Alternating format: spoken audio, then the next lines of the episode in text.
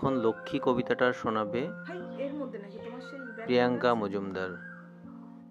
সুবোধ সরকারের লেখা লক্ষ্মী।